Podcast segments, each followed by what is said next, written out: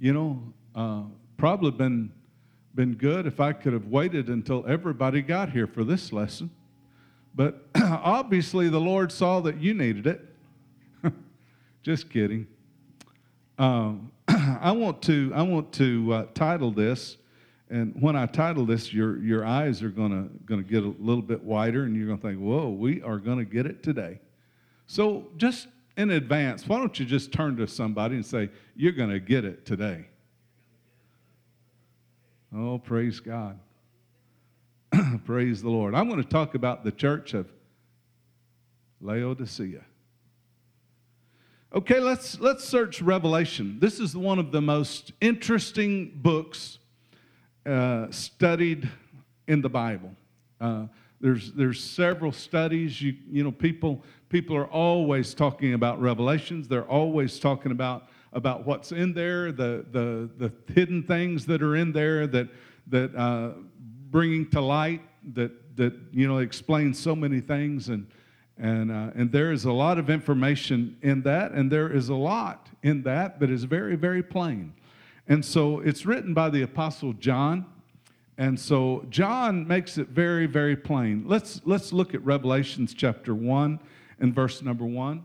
It says, The revelation of Jesus Christ, which God gave unto him to show unto his servants the things which must shortly come to pass. And he sent and signified it by his angel unto his servant John, by his angel unto his servant John. You can be seated. so, the revelation of Jesus Christ, uh, revelation, the you know the Greek word for, for revelation is a, a apocalypse, and so uh, when you begin to look at that, it uh, what what basically does that mean? What does that what does that mean to us?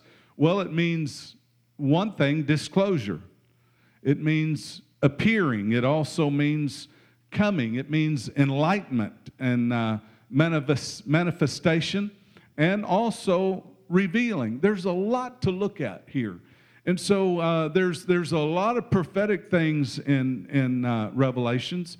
There's a lot of uh, uh direction in Revelation of, of concerning what the end time is going to be and some some events that are going to come past, come to pass.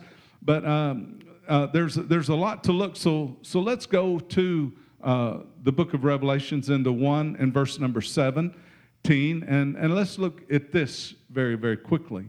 And when I saw him, verse number 17, Revelations 1, when I saw him, I fell at his feet as dead. This is John, the Revelator. And he laid his right hand upon me, saying unto me, Fear not, I am the first and the last. Verse 18 I am he that liveth and was dead, and behold, I am alive forevermore. Amen. And have the keys of hell and of death. Write these things which thou hast seen. Write the things that you, that, uh, you have seen, the things which are and the things which shall be hereafter.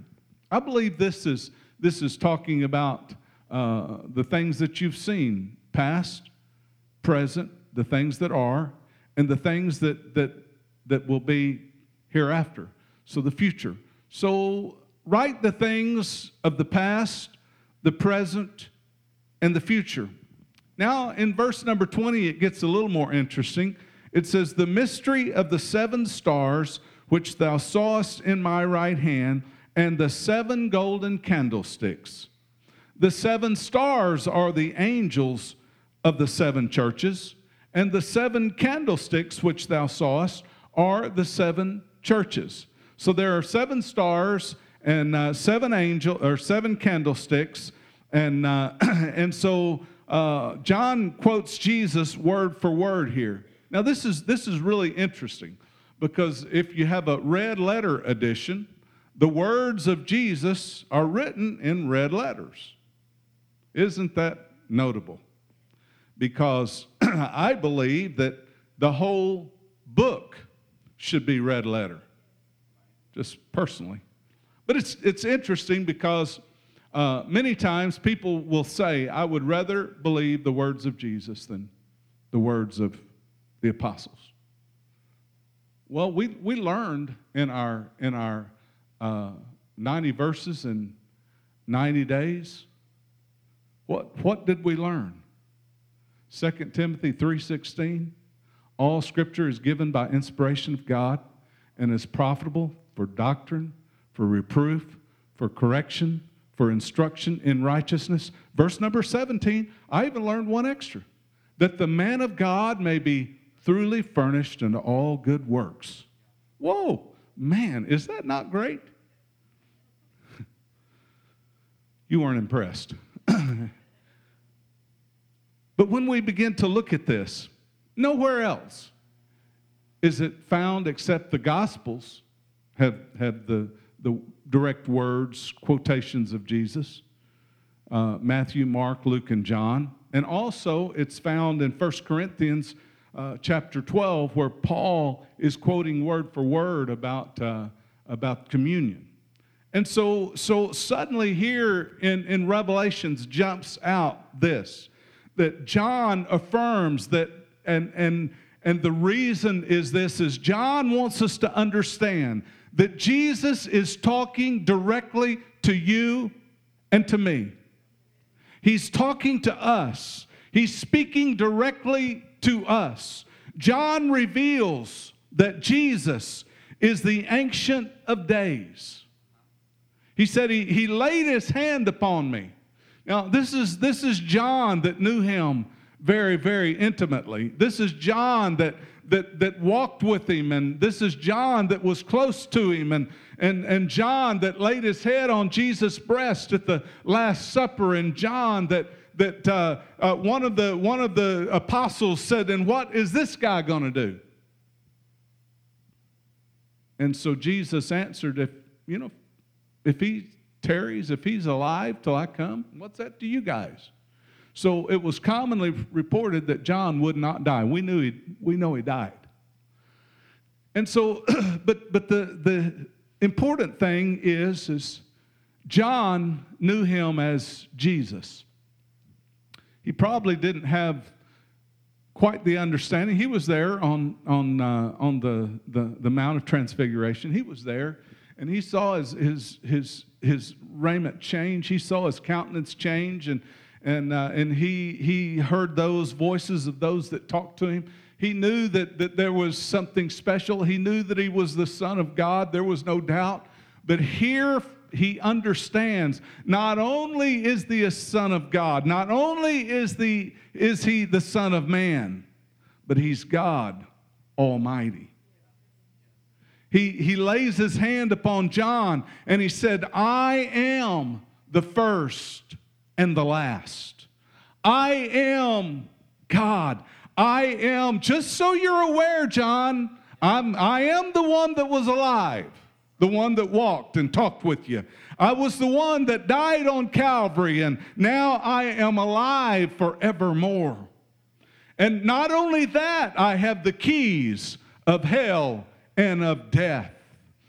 and so when you begin to look at this and as you begin to, to see as john uh, reveals to us just exactly what he looked like and, and just exactly what was going on uh, jesus gives a message to the seven churches of asia minor but we know he is speaking to us also. We know he is speaking to the church also in this latter day.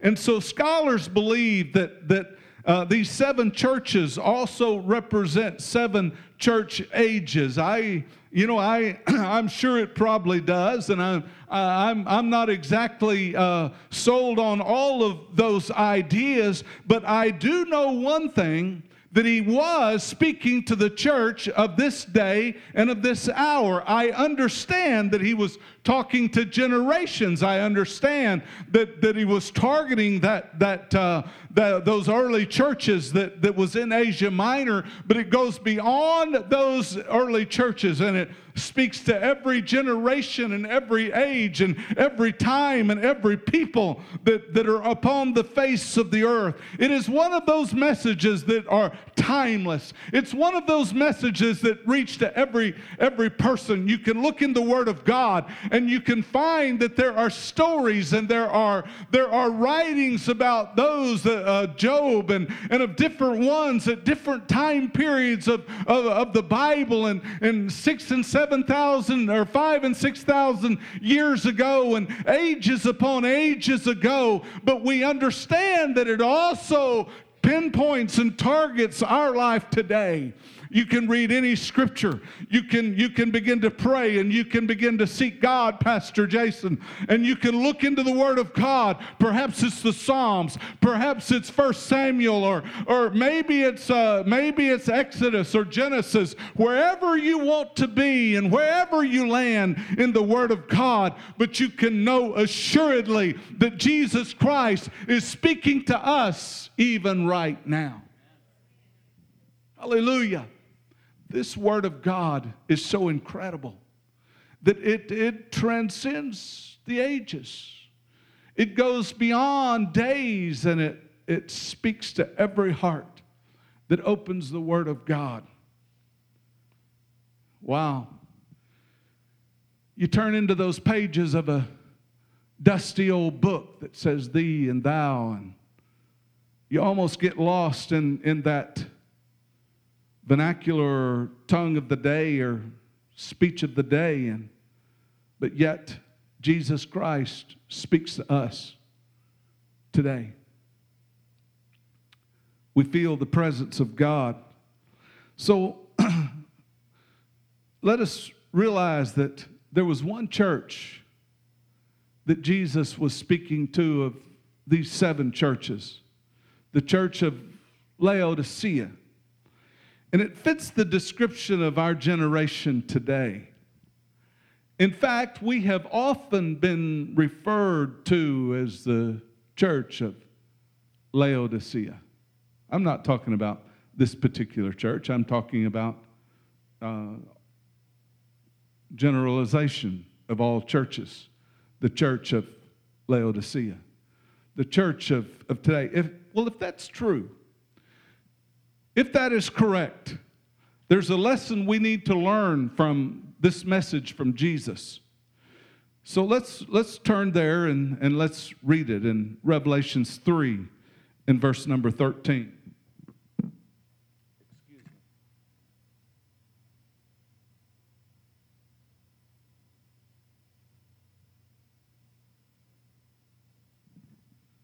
Revelations 3, verse number 13. First of all, he's speaking to us right now. He that hath an ear, let him hear what the Spirit saith unto the churches. He that has two ears, it's not what it says, is it? He that hath an ear. If you can just hear a little bit, Jesus is speaking to us Perhaps you can't hear, but you can read or you can have sign language. Verse number 14. And to the angel of the church of the Laodiceans write these things, saith the Amen, the faithful and true witness, the beginning of the creation of God. Takes us back in the beginning was the Word, the Word was with God, the Word was God. Verse 15 I know thy works, that thou art neither cold nor hot. I would that thou were cold or hot. So then, because thou art lukewarm and neither cold nor hot, I will spew thee out of my mouth. Verse 17, because thou sayest, I am rich and increased with goods and have need of nothing. And knowest not that thou art wretched and miserable and poor and blind and naked? Verse 18 I counsel thee to buy of me gold tried in the fire, that thou mayest be rich, and white raiment, that thou mayest be clothed, and the shame of thy nakedness do not appear, and anoint thine eyes with eye salve, that thou mayest see. Now, listen to verse number 19. As many as I love, I rebuke and chasten. Be zealous, therefore, and repent. And then one of the most incredible verses to finish that up. Behold, I stand at the door and knock. If any man hear my voice and open the door, I will come into him and will sup with him, and he with me.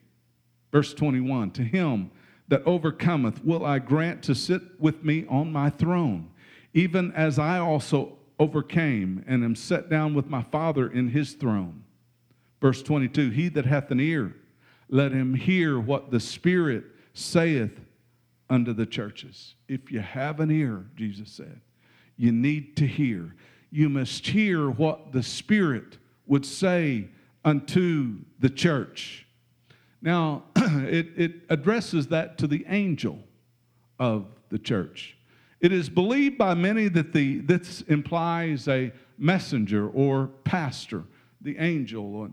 And so I know you think I'm an angel. That's really not what it's talking about.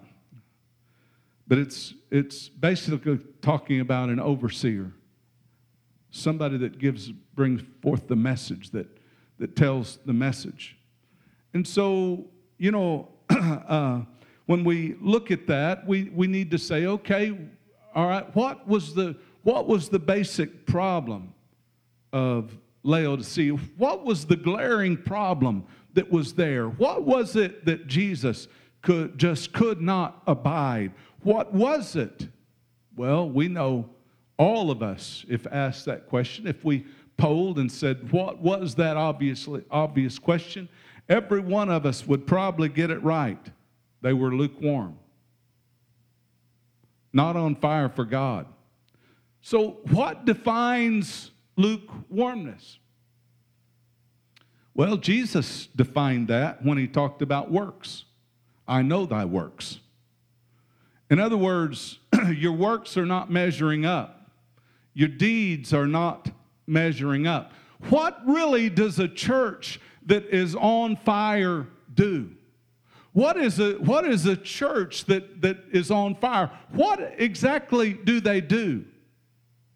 Now, it's not just pinpointing what a church on fire does, but it's pinpointing what a, a person on fire does. Jesus said, I would that you were cold or hot. Why would he say something like that? I want you to be hot or, or cold. Because when you're hot or you're cold, the choice is simple and easy. When you're hot, you're hot. when you're. How did I go there? oh, you know, that's, that's sometimes a curse of mine. At the wrong time, I can remember the strangest stuff. I can, you know, it's, it's funny around our house that that we'll be, we'll be eating, all the family will be together, and, and suddenly somebody will say something, and just out of the blue, a song comes to my mind. And I have to sing it. And I, you know, I don't know all of it, but many times, but I just sing a word or phrase of it, and the kids will just shake their head like, oh man, where did this come from? You know, I just wish I could remember scripture like that. And so, you know, we, we, we know this. Let's, let's get back to where we, we were. What, what, does a, what does a church or an individual on fire do? What about our, what about our past? What about our uh, experience with God? What, what do we uh, feel about that? How, how do we explain that? How do we uh, describe that? Well, another song comes to mind. I was born in the fire of a Pentecostal flame. Praise God. We are defined by fire.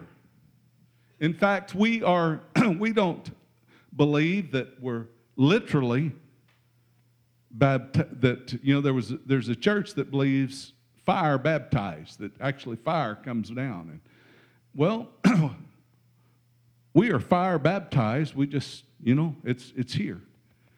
It's the, the fire of the Holy Ghost, the presence of, of God that, that moves upon us, and, and, and the presence of God that makes us do things that, that normally we wouldn't do, the presence of God that calls us to an altar, the presence of God that, that, that moves upon us. We, how are we defined as Pentecostals?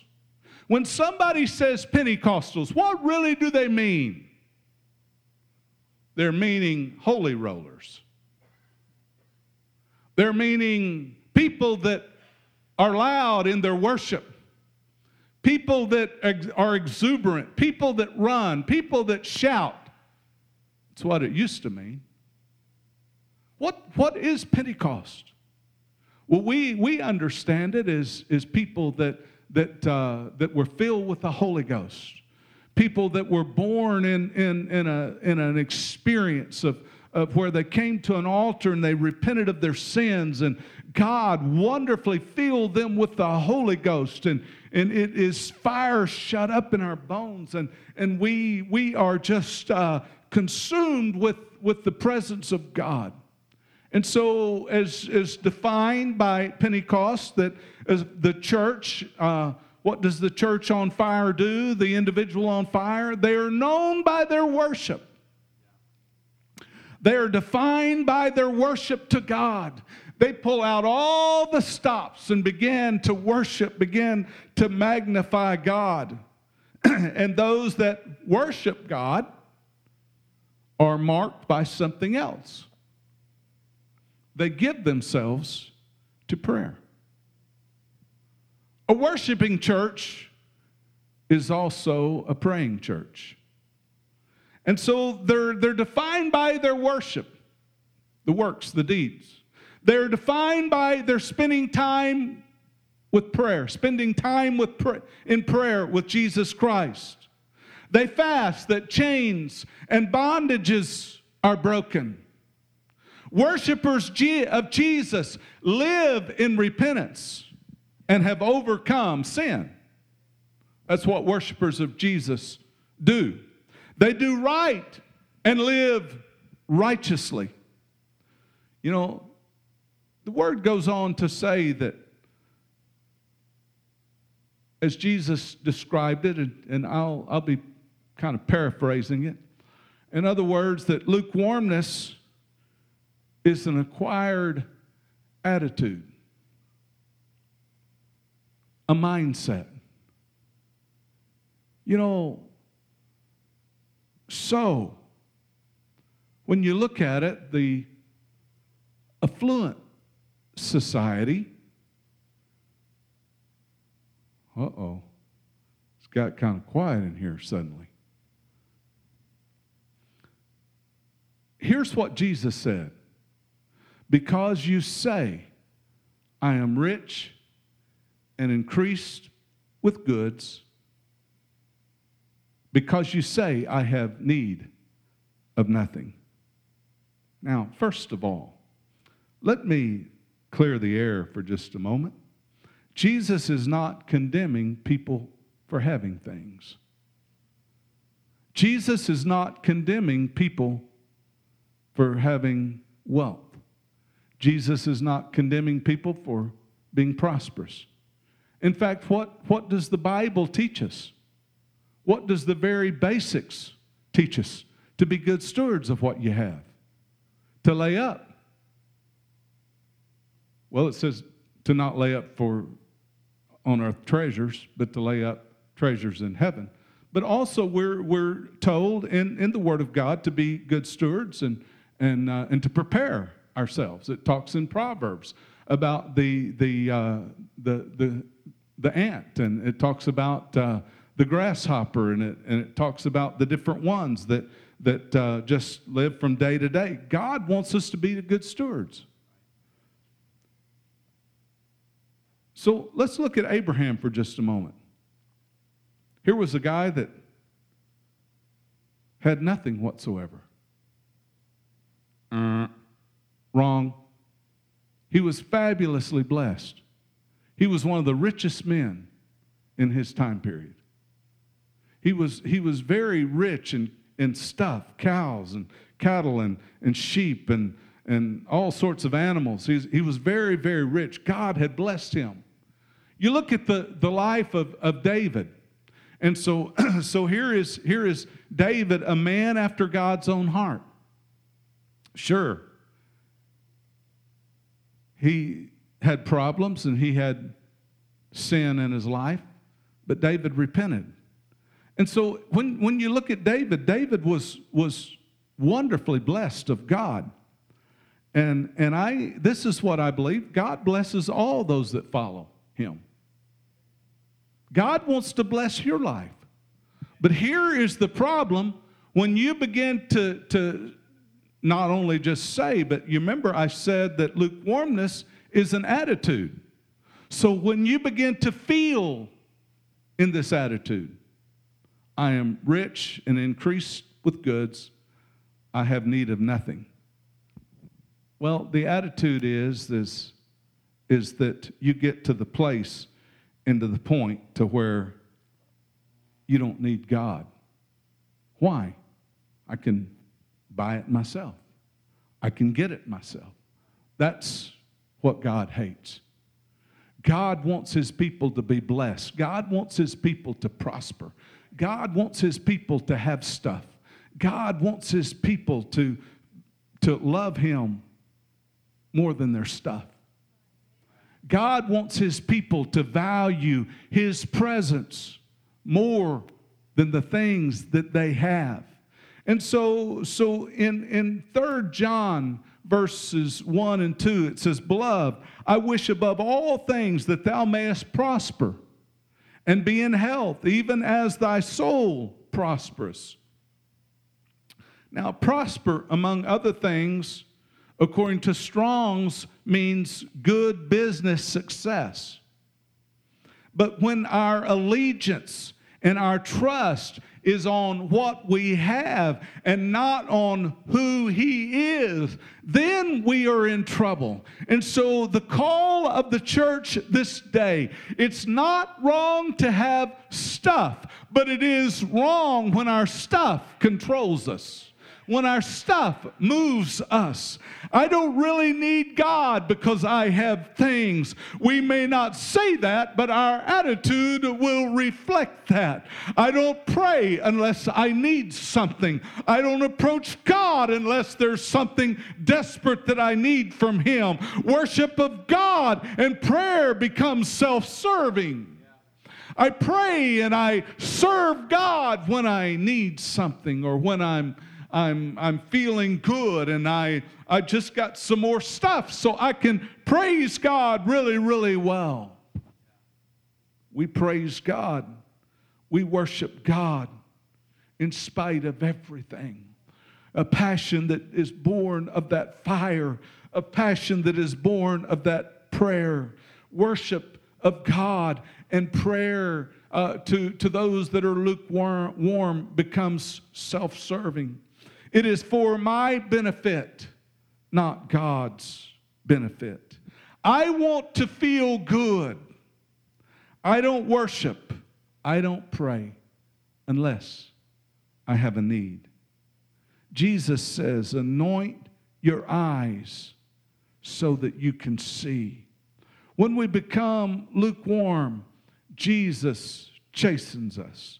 Listen to Revelations 3 and verse number 19. As many as I love, I rebuke and chasten. Be zealous, therefore, and repent. Anybody here been chastened by the Lord?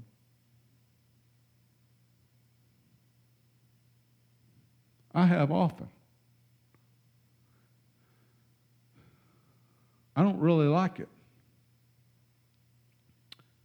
You know, be real honest with you, I've been chastened in school.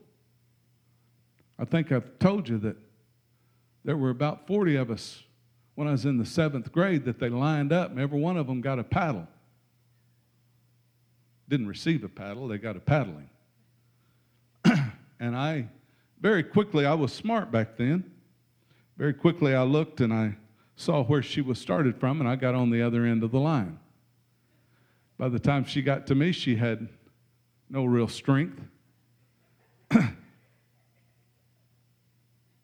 yeah, I've I'll never I'll never forget, and I, I think I've told you this too. Is is uh, my dad? I remember one time getting the uh, getting the razor strap. Oh, Still remember it today. It's forever stamped in my mind. And I remember that razor strap. I guarantee you guys, it was this long and about this wide.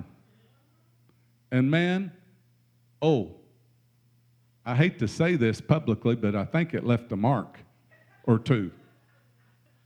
And so years later, my mother had this little box. And she said, David, would you like some stuff of your dad's? Well, you know, when my dad passed away, that they divided most a lot of everything that he had and and and gave it to all of us and different ones. But every now and then, my mother would give me something. And uh, this was right before she passed away. She gave me a little box. And in this box was the razor strap. Brother Raymond, I can tell you, I took that strap out and I looked at it and I was so amazed. That thing was only this long and it was only about this wide. I could not believe it. I said, Mama, that's not the same one. And she says, Yes, it is. It was hanging by the mirror. I remember it well. So we've, we've all been chastened, have we not? We've all felt the chastening of the Lord. But the problem is, is sometimes we get upset and we begin, begin to pout.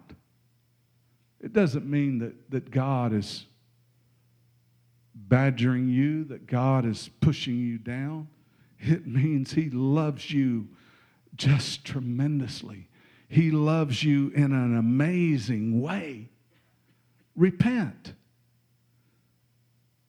Repent of putting ourselves and what we want before God. Let's affirm to place God first in everything. Let's dedicate to consistent prayer. Let's focus our lives, our strength on worship to God. Jesus said, Behold, I stand at the door and knock.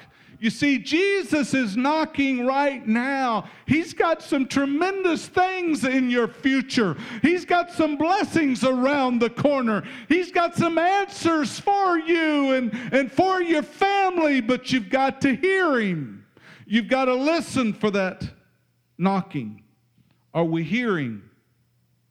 Or is the sound of the knocking drowned out by the cares of this world? Listen to the voice of Jesus as he speaks directly to us.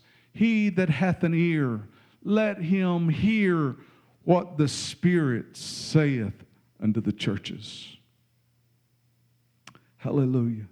Why don't we just stand together? You see, the Lord loves the church so much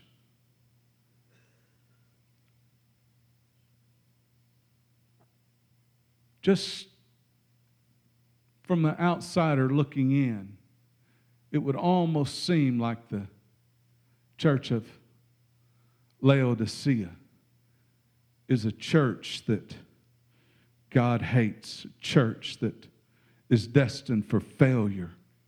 I don't read anywhere, whoo, feel the Holy Ghost. I don't read anywhere in the Bible. I don't read anywhere in the Word of God that God testifies or God speaks that there is somebody that is destined for failure. We are not predestinated. We're predestinated to glory. That's that's if if you'll do what God says, there's it's a given. God's God's going to help you. God's going to answer. But here is what I believe. I believe the greatest opportunity is before us we, this is not an age, this is not a time of, of desperation. It is not a time uh, of uh, that you just might as well forget because it's the it's the, the church of Laodicea and nothing will ever. God says, if you will hear me, if you'll respond to the voice of God, if you would begin to call upon God, yes, you we may be abundantly blessed. Every one of us in this house are marvelously blessed compared to third world countries. But understand this it is not just what our stuff has, but God, I want you to be the focus in my life. I want you to be the most important part in my life. And if I can have that in my life, God will wonderfully move upon us and put a fire within our hearts.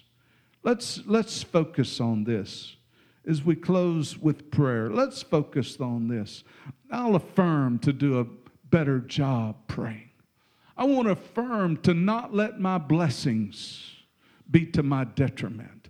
I want to affirm that, that I will that I will I will look to God and I will make God my hope and my inspiration. That my first choice will be looking to God and not trying to figure it out myself. Hallelujah. Could we worship the Lord? Oh God, I pray, oh Lord. God, I pray that there would be a tremendous understanding